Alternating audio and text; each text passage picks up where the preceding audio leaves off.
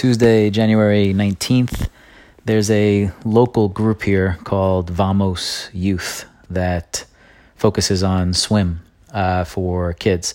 The head coach is the one who comes here to my house to teach my youngest son, Dre, how to swim, which he is now actually very good. When we came to Costa Rica, he couldn't swim at all, and now he's very comfortable in the water, which is awesome.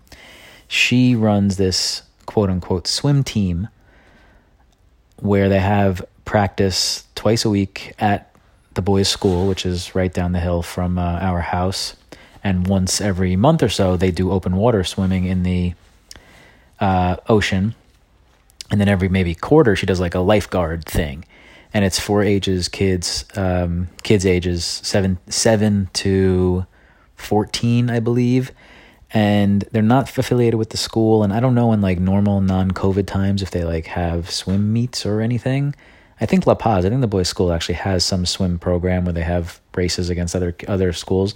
But anyway she's just there out to like teach these kids how to a swim and then b be in the ocean and c be like a helpful resource to other people in the ocean, like knowing about saving lives and, and whatnot. And then they run on the beach and do some training and what, whatever. So she, over vacation, when the boys were off, came and gave um, Bodie a swim lesson or two, actually, and said, you know, he's not at the age yet where, you know, seven, seven is usually the cutoff, but I think he can be a really good swimmer. Um, so if he wants to come be a part of the swim team and practice with us every Tuesday and Thursday, he can do that. So thought that was cool because he is someone who really, really likes the water, has not had much experience with team sports, so he hasn't got that coach discipline, uh, teamwork, even though swimming is more individual.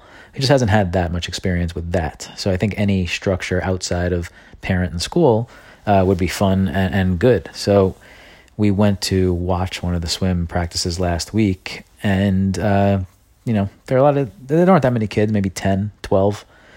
And they range, while it says 7 to 14, I would say the majority are 8, 9, 10. Um, Bodhi certainly would be the smallest and youngest, although another girl just started, uh, and she's seven years old, so around the same same age as him. Um, but it, it was it was a hard practice, and it was for an hour. And I was like, this could be a little tough for him. Anyway, I asked if we could do a trial class and that happened today. And um, he did great, and it was hard. Like it's it's not a small pool, and they like did a bunch of laps, and they did underwater, and they ran around the pool with their hands up as like part of the drill. They did some squats, squat jump type things out of the pool.